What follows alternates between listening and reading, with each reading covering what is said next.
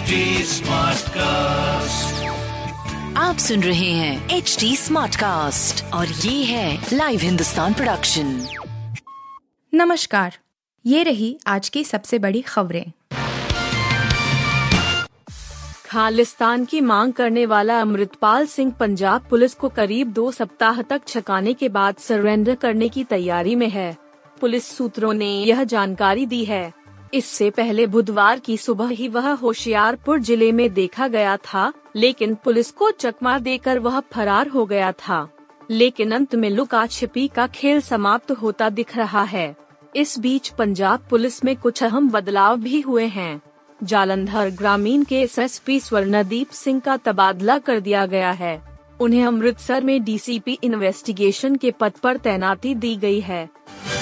कर्नाटक विधानसभा चुनाव के लिए तारीखों का ऐलान हो चुका है।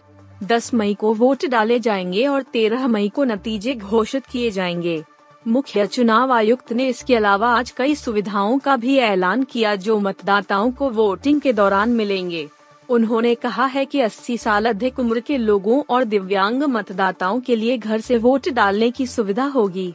उन्हें पोलिंग बूथ पर जाने की आवश्यकता नहीं पड़ेगी। 2018-19 की तुलना में इस साल पहली बार वोट डालने वाले मतदाताओं की संख्या में नौ दशमलव एक सात लाख का इजाफा हुआ है। एक अप्रैल तक जिन युवाओं की उम्र 18 साल हो जाएगी, वे सभी वेट डाल सकेंगे। मध्य प्रदेश के कूनो नेशनल पार्क से बड़ी खुशखबरी आई है। यहाँ मादा चीता ने चार शावकों को जन्म दिया है।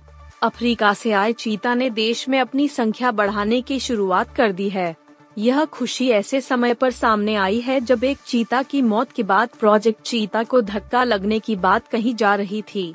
दशकों पहले भारत से विलुप्त हो चुके चीतों की संख्या बढ़ने को बड़ी कामयाबी के तौर पर देखा जा रहा है। केंद्रीय पर्यावरण मंत्री भूपेंद्र यादव ने यह खुशखबरी साझा की। लक्षद्वीप के सांसद मोहम्मद फैजल की लोकसभा की सदस्यता बहाल कर दी गई है। उन्हें एक मामले में सजा के बाद सदस्यता चली गई थी, लेकिन हाई कोर्ट से सजा पर रोक के बाद उनकी सांसदी वापस मिल गई है।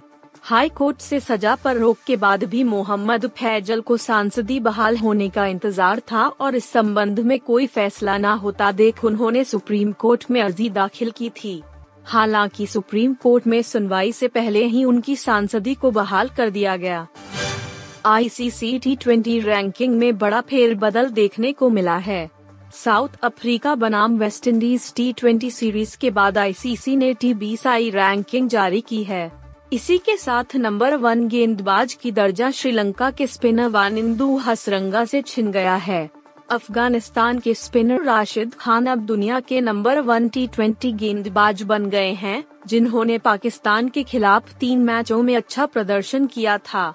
टी ट्वेंटी रैंकिंग की बात करें तो राशिद खान सात सौ दस अंकों के साथ नंबर वन की कुर्सी पर विराजमान हो गए हैं, जबकि वानिंदु हसरंगा के खाते में छह सौ पचानवे अंक हैं।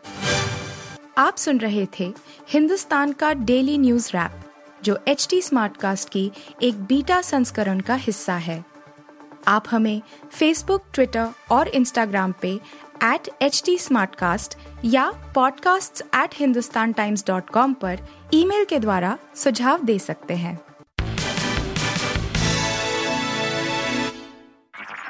आप सुन रहे हैं एच टी स्मार्ट कास्ट और ये था live Hindustan production HD Smartcast.